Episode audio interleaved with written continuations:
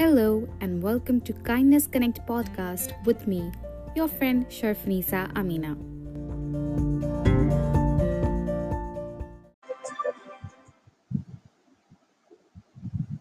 Hello, Jay. How are you?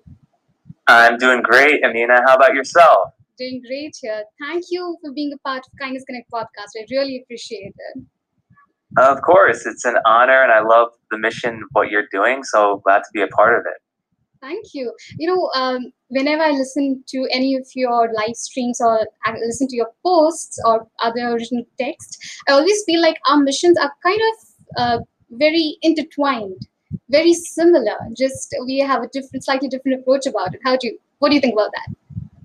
Absolutely, yeah, absolutely. I think the I I was actually talking about kindness quite a bit yesterday on uh, our live stream, and I think there's very much an alignment in how we recognize that there's something within us all that we can share, that we can tap into, which I think will lead us to a better world. Definitely, definitely. Uh, were you able to hear me? I'm so sorry. it went out for a bit, but I think you're back. Okay. So I was saying that I agree with you there. It's definitely the same concept. Okay, so uh, Jay, before we begin with our actual real conversation, um, let's have a quick rapid fire question session so that Sure. uh, our audience gets to know you better. Okay. Uh, don't think too much. Whatever is the first word or first sentence that comes to your mind, just tell us. Okay, let's start. So, three ways you would describe yourself as a professional. Consistent, giving, humble. That's awesome. Uh, three words to describe your goofy or you know carefree style. Uh, let's see. Silly, goofy, chill. Okay, okay, amazing. How about three fulfilled dreams? Three dreams, Fulfilled dreams. Three fulfilled dreams. Uh, father, uh, partner, and entrepreneur. That's awesome. That's amazing. Okay, uh, three goals that you're yet to achieve. Uh, travel to Europe. Uh, let's see. Own a Tesla. I worked there, and I still never own one. And I've always wanted to visit India and go on um, go on just a more of a spiritual journey there. I haven't achieved that yet.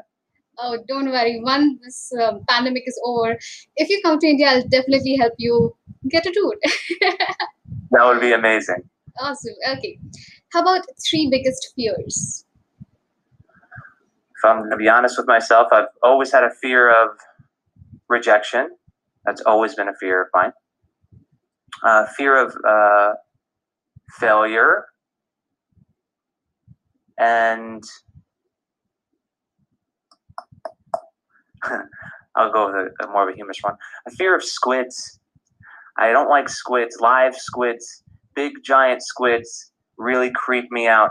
Because I'm gonna go off on a quick tangent, but a squid has like a titanium uh, beak, like titanium uh, strength beak, and it has all these tentacles. And I always I imagine that like that's a nightmare to be around one of those things. And if they touched you, and they, so that's my yeah, those are my fears. Same here. I am super scared of tentacles. Anything that has more than four legs just creeps me out. Octopus, yuck. Right. Okay, moving on to the next question. Three all-time favorite books or movies. The Alchemist, The Go Giver. These are books. The Alchemist, The Go Giver, and then I'll give one movie. Uh, Cloud Atlas. I love that movie. Okay, why? For the movie. Mhm. So Cloud Atlas is a. It's from a book, and I read the book too. But uh, the movie really paints amazing pictures of how stories connect. From it starts in the 19th century all the way to hundreds of years in the future. And it tells these stories and how these stories have these lives that connect and influence one another, people who've never met.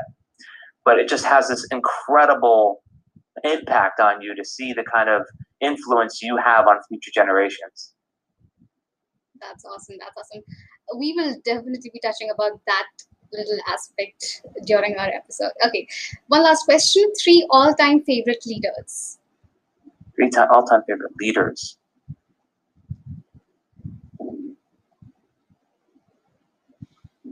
Nelson Mandela, Mahatma Gandhi,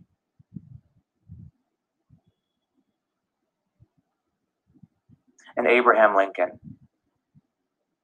Any specific reason for why these three? I think all three share one thing in common that is, they had courage and stood up against what was the common accepted reality that when looked at objectively was extremely harmful and abusive to a large part of their populations and i think that kind of boldness that kind of courage is incredibly inspiring. You know talking about courage and the current situations when you look at it they're quite different from the situation that abraham lincoln faced nelson mandela or mahatma gandhi. And yet, the situations that we are facing today are somewhat similar, different but similar.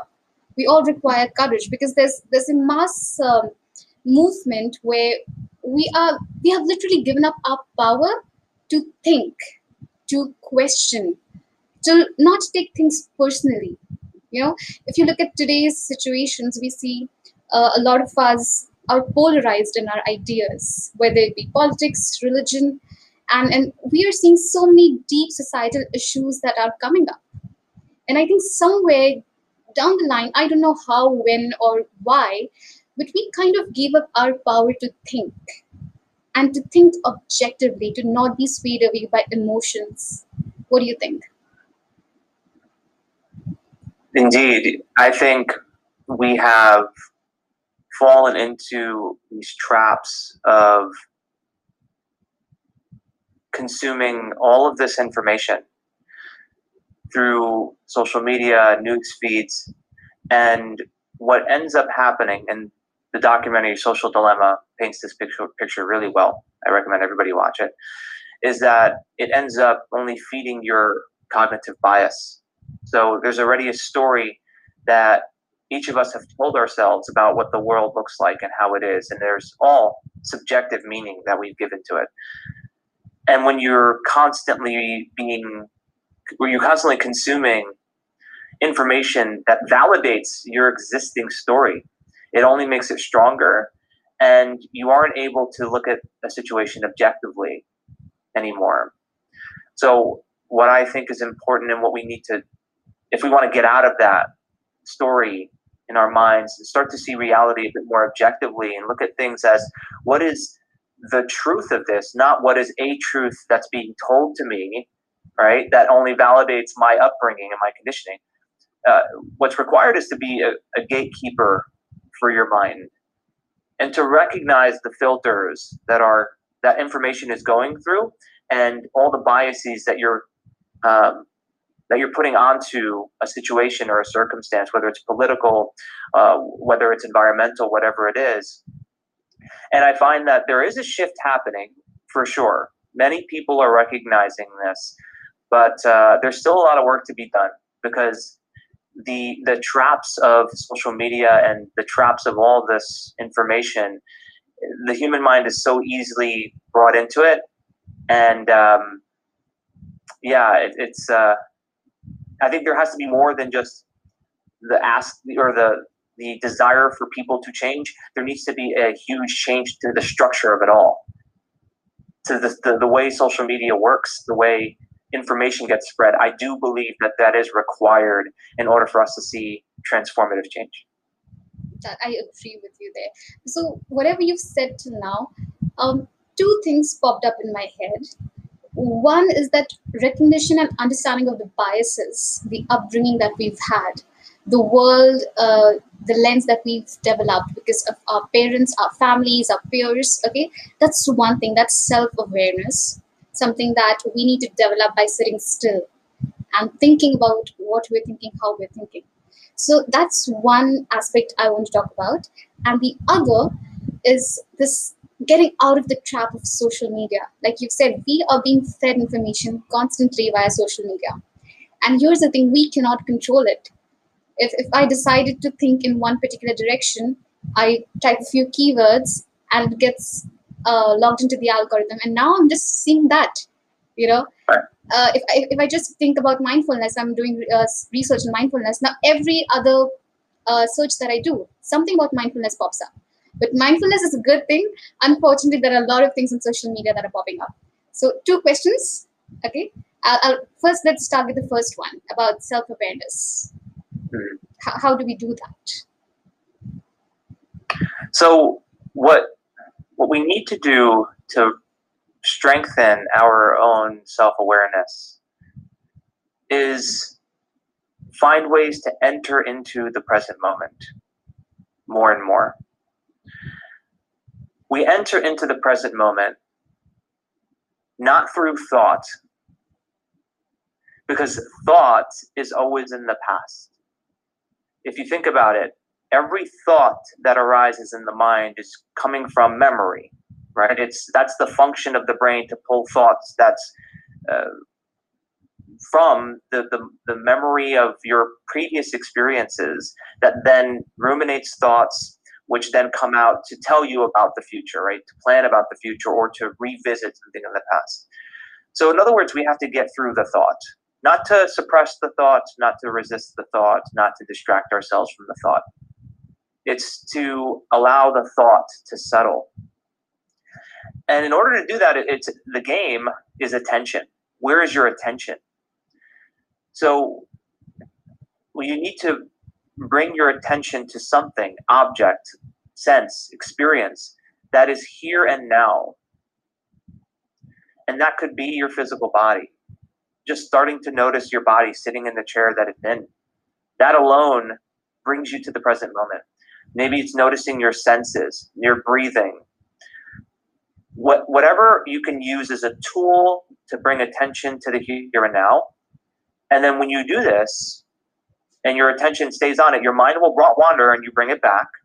And here you're in the present moment.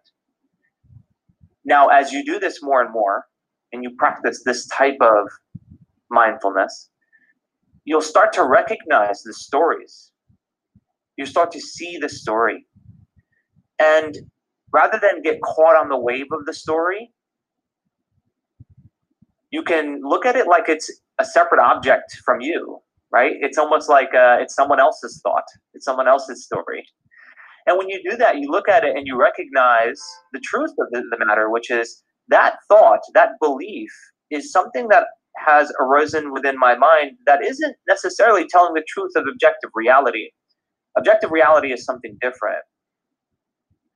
And when you have this kind of capability, this awareness, you start to see the subjective meaning that you're giving to things not be able not have the same control over you as they used to. Hmm.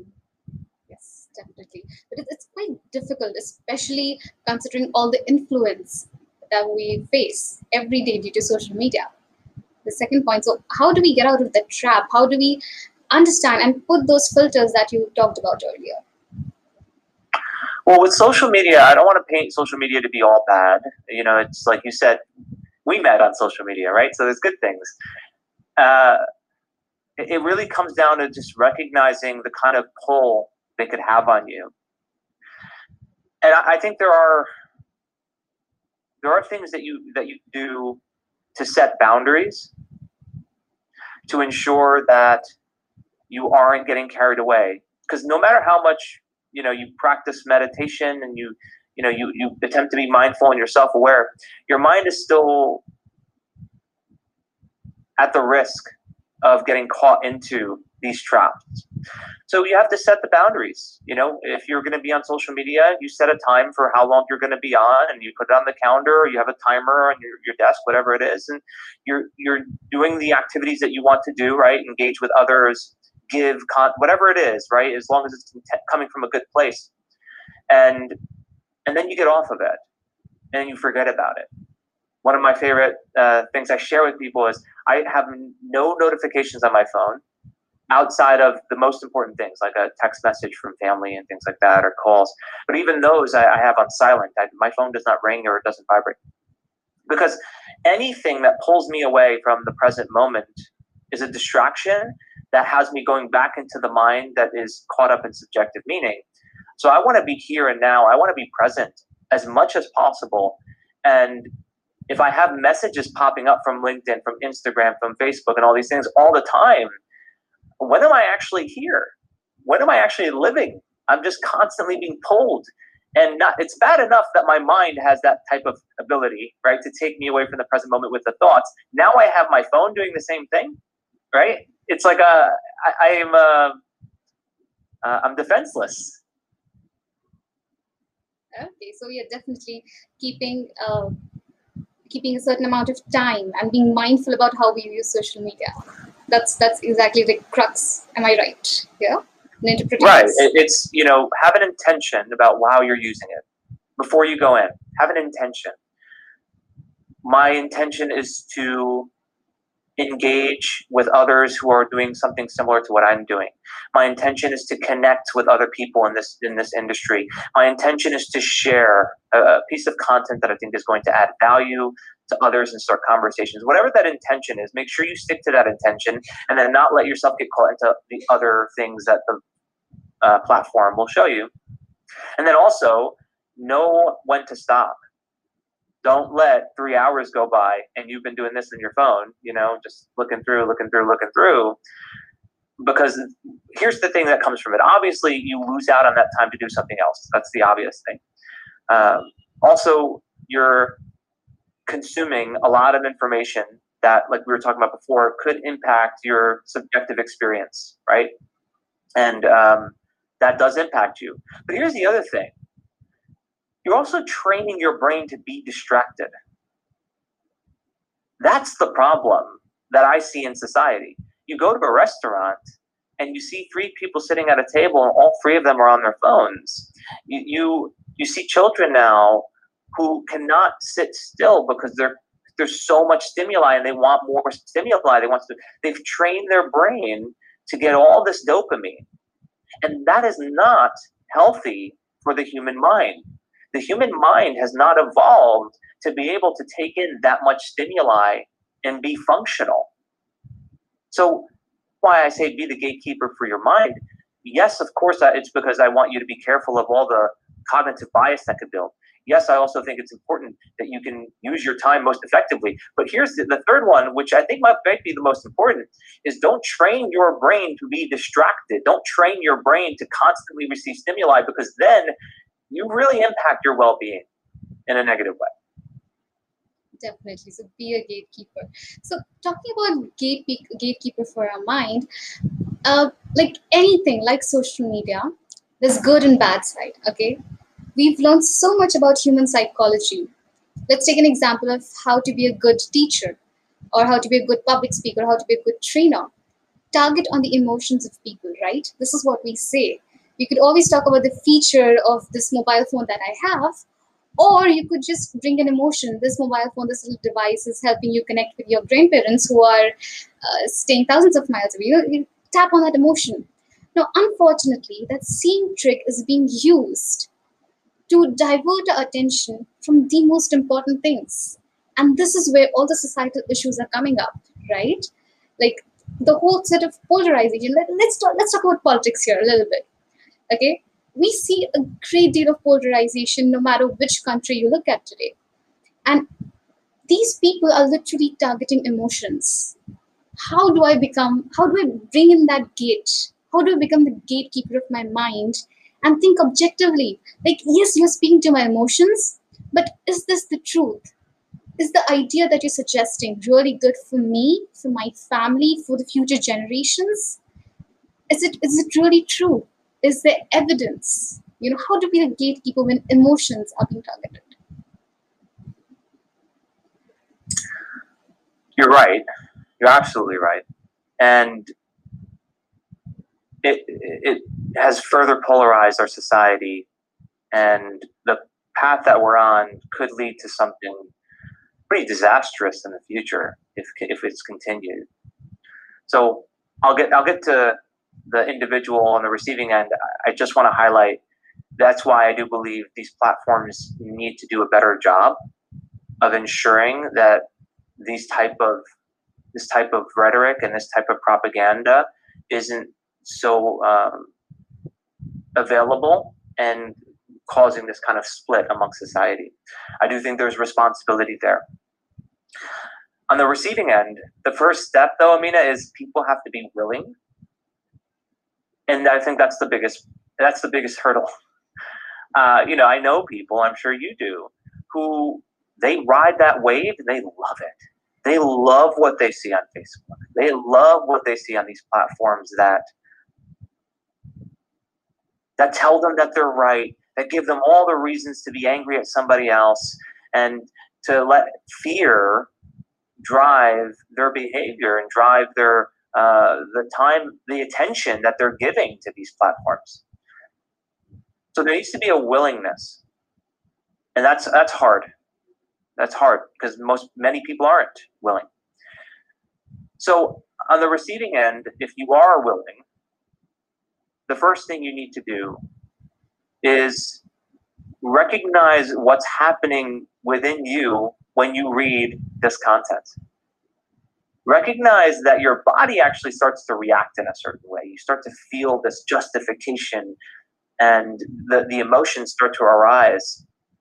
Notice it within yourself. And to get out of the the polarized world that you're in, go out of your way to look at what the other side is saying. Go read it, go research, and do so with an open mind.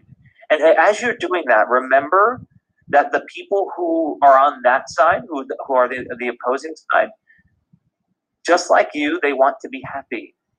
Just like you, they have loved ones. Just like you, they want to see a better world. They do, most. And if you can go from that open mindedness to, to see the other side, it gives you a great deal more of compassion. Because that's what the world needs. We need to be able to have some compassion for one another. And, you know, I have, we have a, you know, in the United States, there's a great polarization occurring right now. And there are people on both sides. And I do my best to hear what it's like to be on the other side and remember that much of what's driving people to support one candidate or the other is their own need to feel secure and comfortable and safe. That's what's driving them. And if I think of it like that, like that makes me feel a bit sad and, you know, uh, yeah, it makes me feel sad that people are really suffering that way and feel like they have to be on this side and this person's going to get them there. And then having to be fueled by hatred to the other side. All that makes me sad, you know? So it's approaching even those conversations with a great deal of compassion and kindness and respect. Mm, I feel you. I totally understand what you're talking about. Um, there seems to be a connection problem. Let me just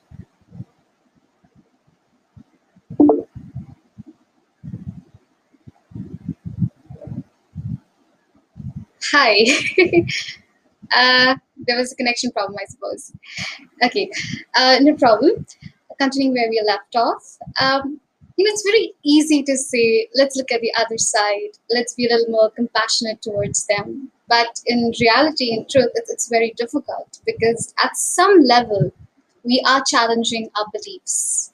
We are challenging a huge aspect of our core, you know, our thoughts, and that that that's really difficult. And uh, i remember from uh, your live stream from yesterday where you were talking about um, narcissism and how to deal with difficult people the challenges that you have to say no you have to stop somewhere. That again is an objective thinking. It may be very simple for you and me but there are people out there who find it very difficult to put an end or just get out of that situation. So any tips and how to develop that kind of mindset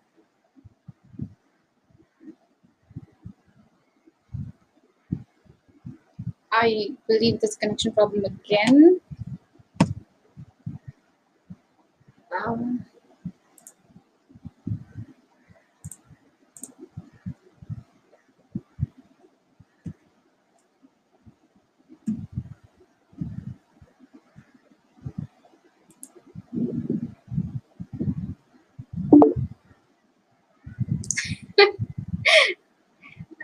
hi. Hey, are you there? Yeah, I, I'm here. It's just it seems to be I, I seem to carry a technology bad luck. Every time something has to happen. That's okay. I can hear you now. Uh, I, I think it cut off when you said it's uh, it can be very difficult for certain people. yeah. So so how do we develop that kind of mindset, that thinking? You know, because it's, I believe it's very important to do that, to be kind to ourselves. It, it feels like exercise. I think that was a point we discussed earlier as well.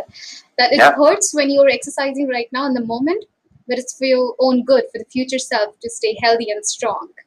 So today, to develop that mindset and to say no and get out of those situations and to think, to look at the other side, even when it's difficult.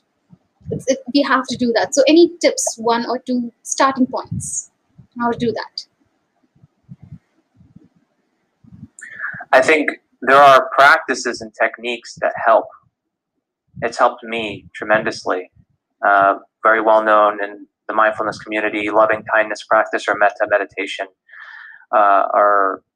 Uh, th- that's a practice I think that helps to cultivate compassion for self and for others. And in the practice, it's simple in that you affirm, you have affirmations of which you say to yourself uh, about uh, such as may I be healthy, may I be happy, may I live with ease. And then you visualize others, starting with people who you love, people who are in your inner circle, moving to a neutral person, moving to uh, a person who may be deemed difficult, and then moving to all of humanity and saying these affirmations. And doing so, of course, quietly and in a meditative space in that we can we can cultivate compassion within ourselves. I think we all have it. It's more of just going into it, tapping into it. So that's that's something that comes to mind, and it's not it's not our natural tendency to try and uh, really really put ourselves in another person's shoes. Yes, we have empathy. I think we all do. I think that's that's a natural thing, and that's a beautiful thing to have empathy for others. But if we could really sit and imagine, as I said earlier, that another person who was born, raised, conditioned, and programmed to be as they are,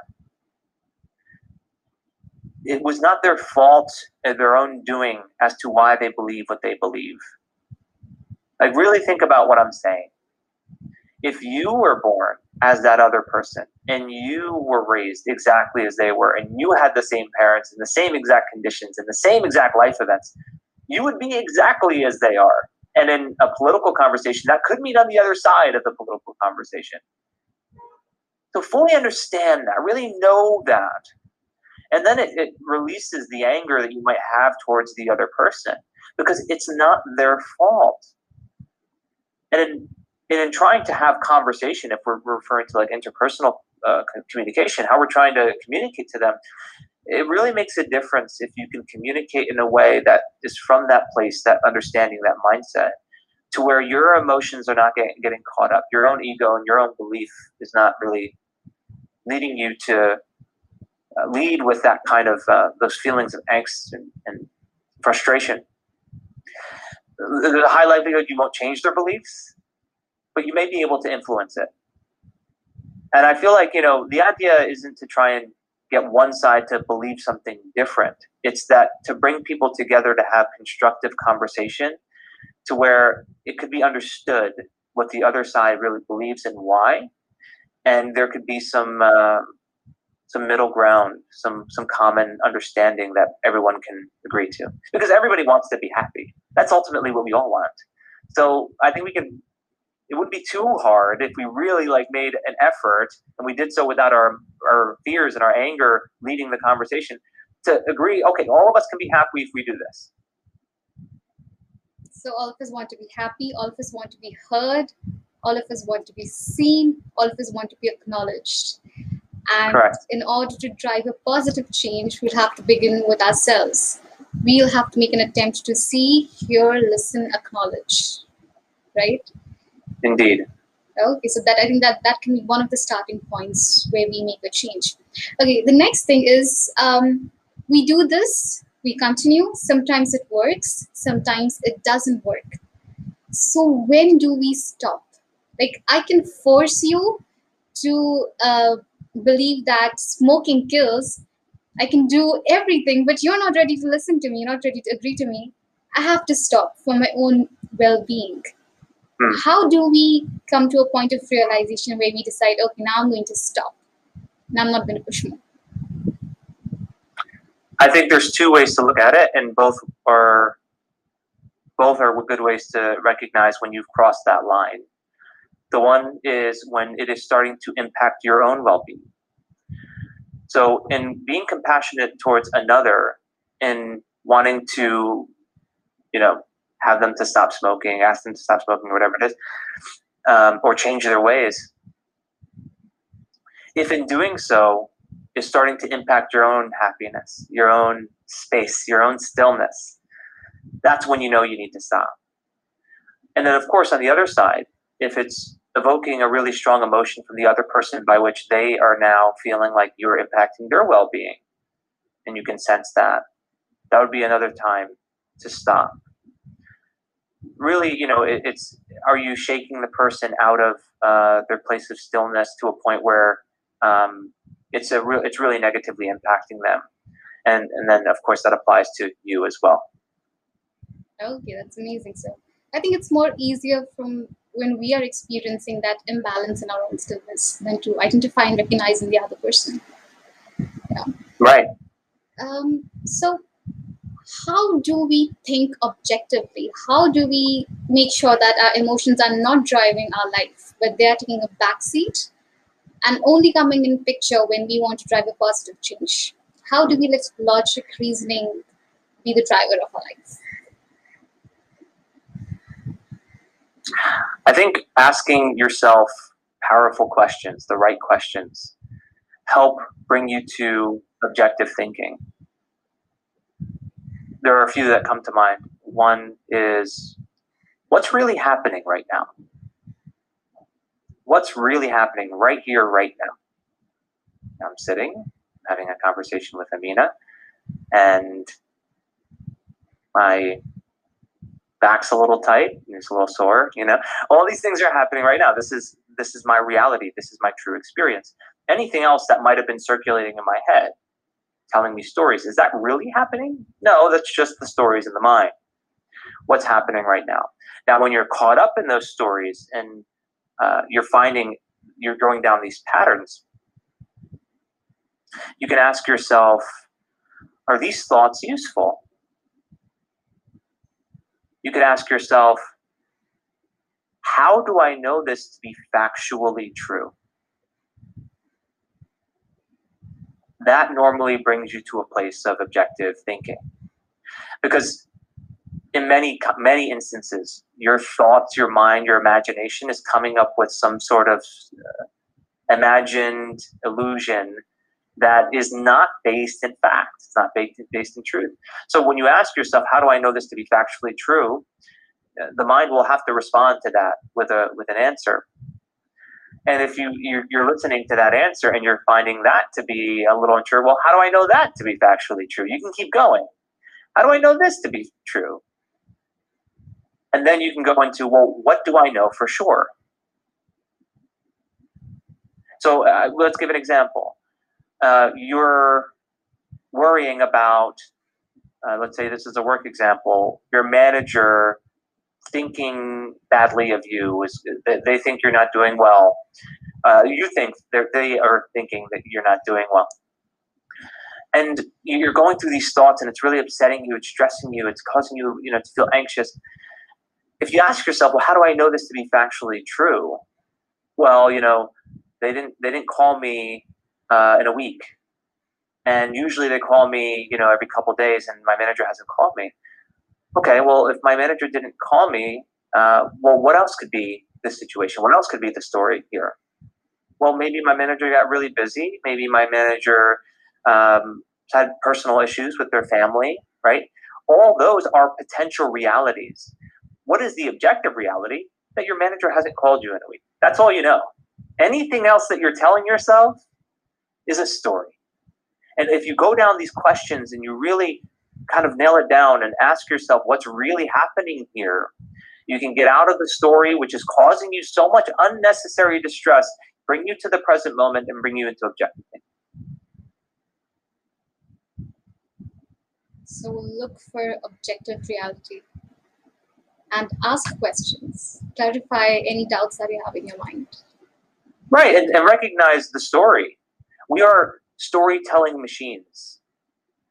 That's what we do. We tell stories. In our minds, we're always telling a story. Usually, uh, we are the main character in our stories, and oftentimes, we are the victim in our stories.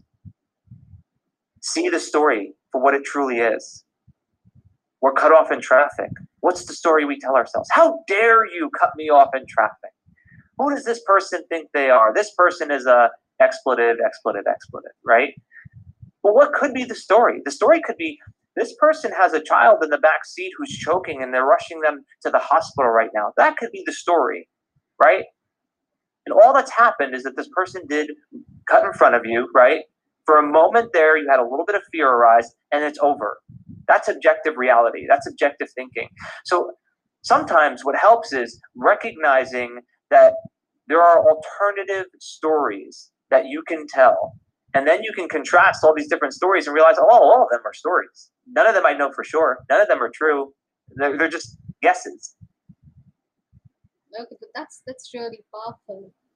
Alternate stories. Okay, uh, something you said really caught my attention was we are sometimes victim in our own stories. Okay, um, sometimes it's real. Things have been bad, and we really have been the victim. Sometimes we just think because of the unfairness, and we were not able to cope up with the stresses of life.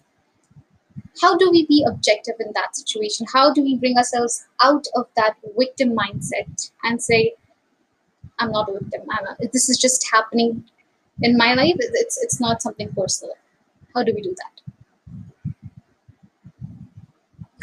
there are instances where someone does something harmful or is abusive and in that situation of course there is someone who is abusing and someone who is abused. But even then i would suggest to not to use the word victim. Because you still have a choice. You still have decision that you can make right?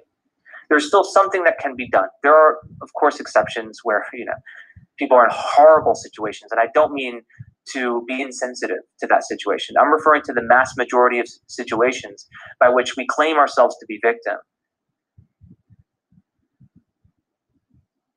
ultimately what happens is someone did something to you, right? Or someone forget forget that I said that. Someone did something. Someone did something or said something. And it created a reaction within you based off of your interpretation of what they did. Right? That's objective reality. That's that's it. They weren't inside of your brain pulling a lever, right? They, they, they weren't doing that. You interpreted what they did and then you reacted to it. And in no way does it serve you to be in the role of victim. In no way does it serve the people you love and care about either. What serves you and what serves the people around you is to be in full ownership of your experience, to take full responsibility.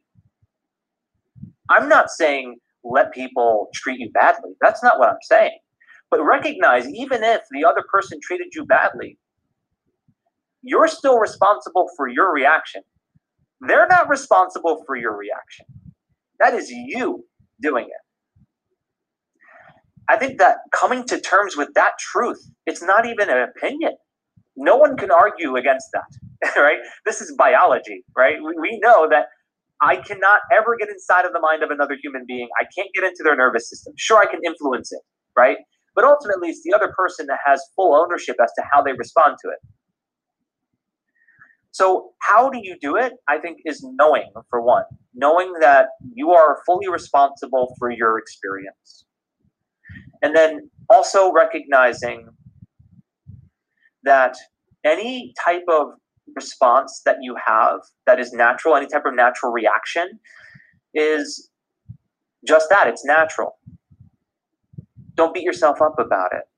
Don't judge yourself. Don't be overly critical of getting upset or getting mad or getting sad. Uh, oh, you know, I always let these things bother me. You know, why can't I just be okay with this? Why don't I, you know, that's only making the matter worse. It's only making the matter worse. So coming coming to embrace your reality, embrace it, accept it, accept that this is what's happening. And then once you have that that real acceptance and you have a true ownership of this is this is happening within me, it's not happening outside of me. You can more easily detach from it and not identify with it. And not allow yourself to play that role. Because that in itself is a story. Tell yourself a better story. It all comes down to stories. Yeah. That's amazing. That's amazing. Mm, and it also, I think, uh, in some way helps us build resilience.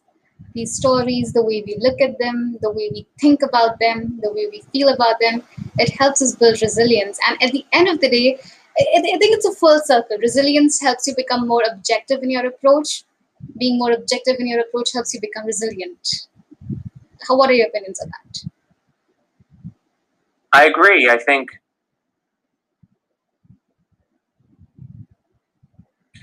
I think the the difficult experiences we have in our lives are what create the contrast by which we grow and develop. No one has ever learned or grown or developed through pleasurable experiences. It's just not the way it works. Your muscles don't grow if you just let them relax all the time. It's only when you lift weights, you work, you run, you do exercise, where your body will actually start to change and grow and get stronger. The same goes for you psychologically.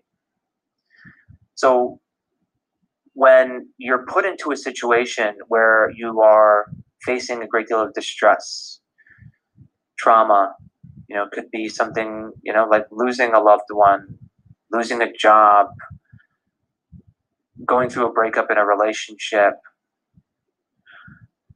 something that led to a great deal of suffering. I think we all have these experience where experiences where sometimes it shakes us so badly that it leads us to kind of get out of the story a bit and like look at what happened, right?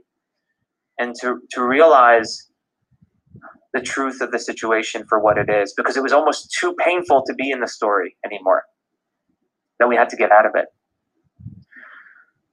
And that builds resilience, as you were saying. And as you continue to strengthen that muscle of resilience, it only helps to grow, or maybe grow is not the right word, but tap into your objective thinking over time.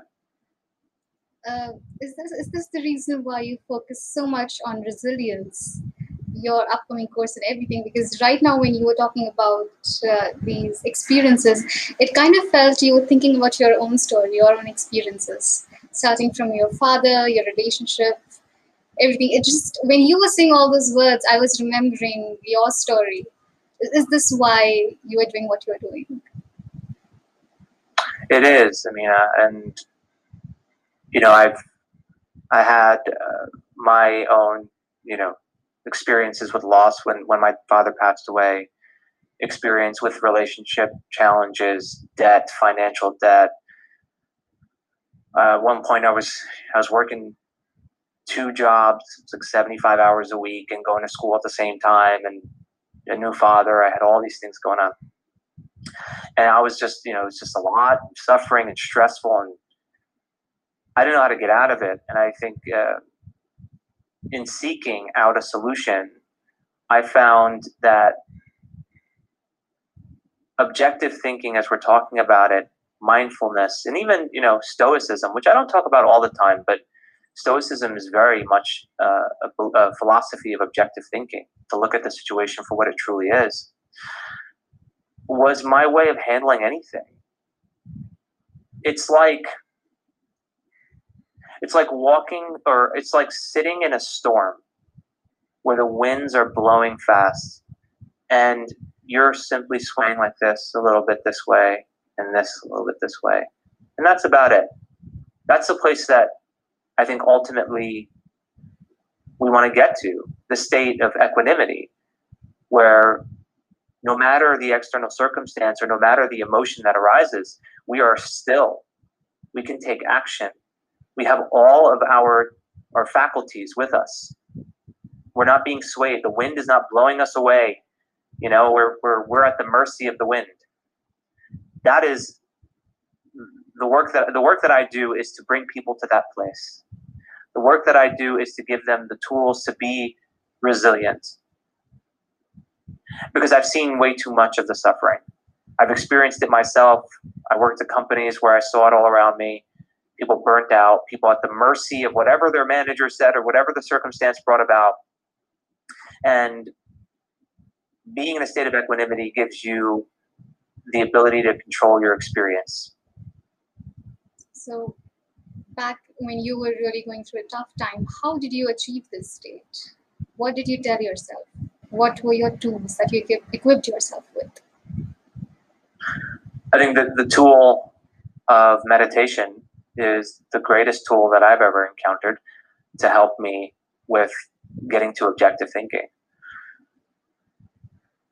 Formal meditation in the form of sitting and observing one's breathing and doing this for you know what was when i first started five minutes then 10 minutes and build to where i now do it sometimes uh, 45 minutes sometimes it's an hour but i have a, a lengthier practice now and also then using formal i'm sorry informal practices throughout the day to bring myself back to the present moment as much as possible. To see my own thinking right? I, I would watch it all the time. I, so so i guess there's two answers. Um, one is that formal practice but the other one is having a real curiosity about it all in a playful way. Like I, I, I get curious. I'm really curious as to how my mind works i'm really curious as to what my patterns are i'm curious as to what my programming is not because i'm uh, i'm doing so in a judgmental way like I'm, how could i think like this you know why would i why would I go down this road? It's more of like, oh, this is interesting. This is what's happening. This is where my mind goes when this situation happens. This is how I feel when this person said that to me. So I would say, you know, for anyone who is looking to get to a place of more objective thinking, having a, a formal practice is incredibly helpful. It, it, I think of it as accelerating one's evolution. That's how I describe it. You are accelerating your evolution and then having a curiosity throughout the day because that doesn't take time right there's just a little shift of mindset being a little bit more curious as to what's happening in me more than my attention being always outside of me and you'll find that it's uh, it ends up just building on itself because the more you're curious the more your attention is, is going within the more you're building up your own self-awareness and your own objective thinking you know jay before i say something um, more about it. Uh, first, I'd like to say thank you for being so vulnerable and honest because while you were talking, I actually saw the shift. I heard the shift in you from when you were talking about hardship, then the things that you did, and now where you are today. But that, that transformation was so beautiful, you know, from a place just from sadness to a place of happiness, abundance. And, and that was beautiful. And I think this kind of experience is really something that we need to share with the world because that, that gives hope to a lot of people. So first of all, thank you for that. Um, and and I'm not I, I don't know if I'm wrong or right here, but I believe that somehow, somewhere, this has been translated into your upcoming online course. Can you tell us something about that? Absolutely. Well, it was very kind of you to say. I mean, I thank you. And my online course is all about bringing participants to a place of stillness where they can get to the present moment through a number of techniques while also receiving a deeper understanding as to why we are the way we are. And again, I've said this before and I'll say it again it's not your fault that you react certain ways. It's not your fault. You didn't go to a, a lab and decide on what programs are going to run in your brain, right? You, you didn't just tell the doctor, hey, I want to be like this. I want to be, uh, you know, I want to deal with these type of difficult emotions and have this type of traumatic experience. Like that's not how it happened. So I, I, I get into that a lot in the course to help really deepen the understanding of the knowing that while of course it isn't your fault it is, however, your responsibility. And in, in taking responsibility for your ability to be resilient, to manage through the difficulties, and to bring yourself to the present moment so you can experience objective reality and have a better experience of life, period. I mean, that's ultimately what we all want, while still being able to achieve in the world, while still being successful, while still you know growing and, and accomplishing and taking care of our families. I think that both are possible. I think there's a stigma out there. If you do one, the other one doesn't happen. I don't agree with that at all. I think they actually go together well. They, they help to elevate both sides. And that is what my course is all about, including you know practical t- tips as well as providing a deeper understanding as to why we are the way we are and how to get out of it that's amazing. I'm looking forward to it. So uh, I believe it's still in development stages. So a tentative timeline of when we can access this. Yeah, b- uh, before the end of the year for sure. I mean, uh, that's uh, as an entrepreneur, you learn that timelines are not, not always set in stone. Things change. Uh, but I'm very excited for this because there's going to be uh, an opportunity for people to get access to much of this content for free, and uh, we're to we're to have it where there's a, a course that's all online can be taken at one's own pace. And then if someone wants to go further, we have a deeper program that will be available as well. So I'd say before the end of the year, uh, I don't want to set a date because I don't want to um, set false expectation. But uh, yeah, we're, we're working towards the end before the end of the year. That's amazing. I'm looking so I'm looking forward to it. So everyone who's listening to this, um, Jay has a weekly newsletter, and it's amazing. It's beautiful. I always look forward to it.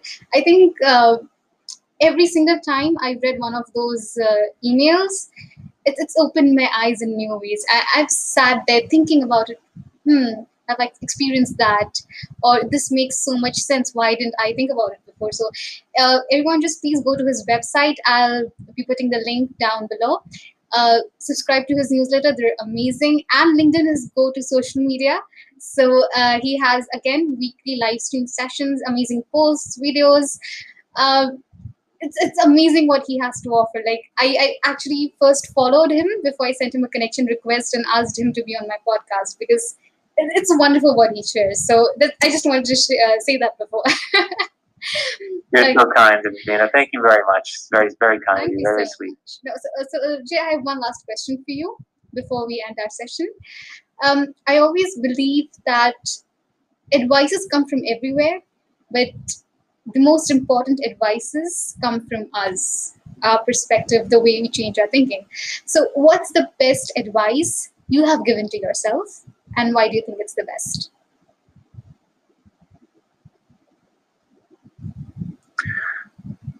The best advice I've given to myself is to make time for my self care, to prioritize it, and to place it at a higher importance to almost anything else. And that would mean waking up early, or that would mean going to bed earlier so that way I could wake up earlier to give myself 30 minutes of my own time, 45 minutes, an hour of my own time, whatever worked for that day, and to never sacrifice that. How how how I best serve the world, how I best you know how I'm the best father I can be, the best partner I can be, the best friend I can be, the best uh, best in business and professional life, everything, is by ensuring that I am in the best version of me. And for me to get there, I have to make time for me. So I would encourage anybody uh, to heed that advice and to please make time for yourself. There is no one more important in your life than you. I agree with and that's such a beautiful advice. Thank you so much.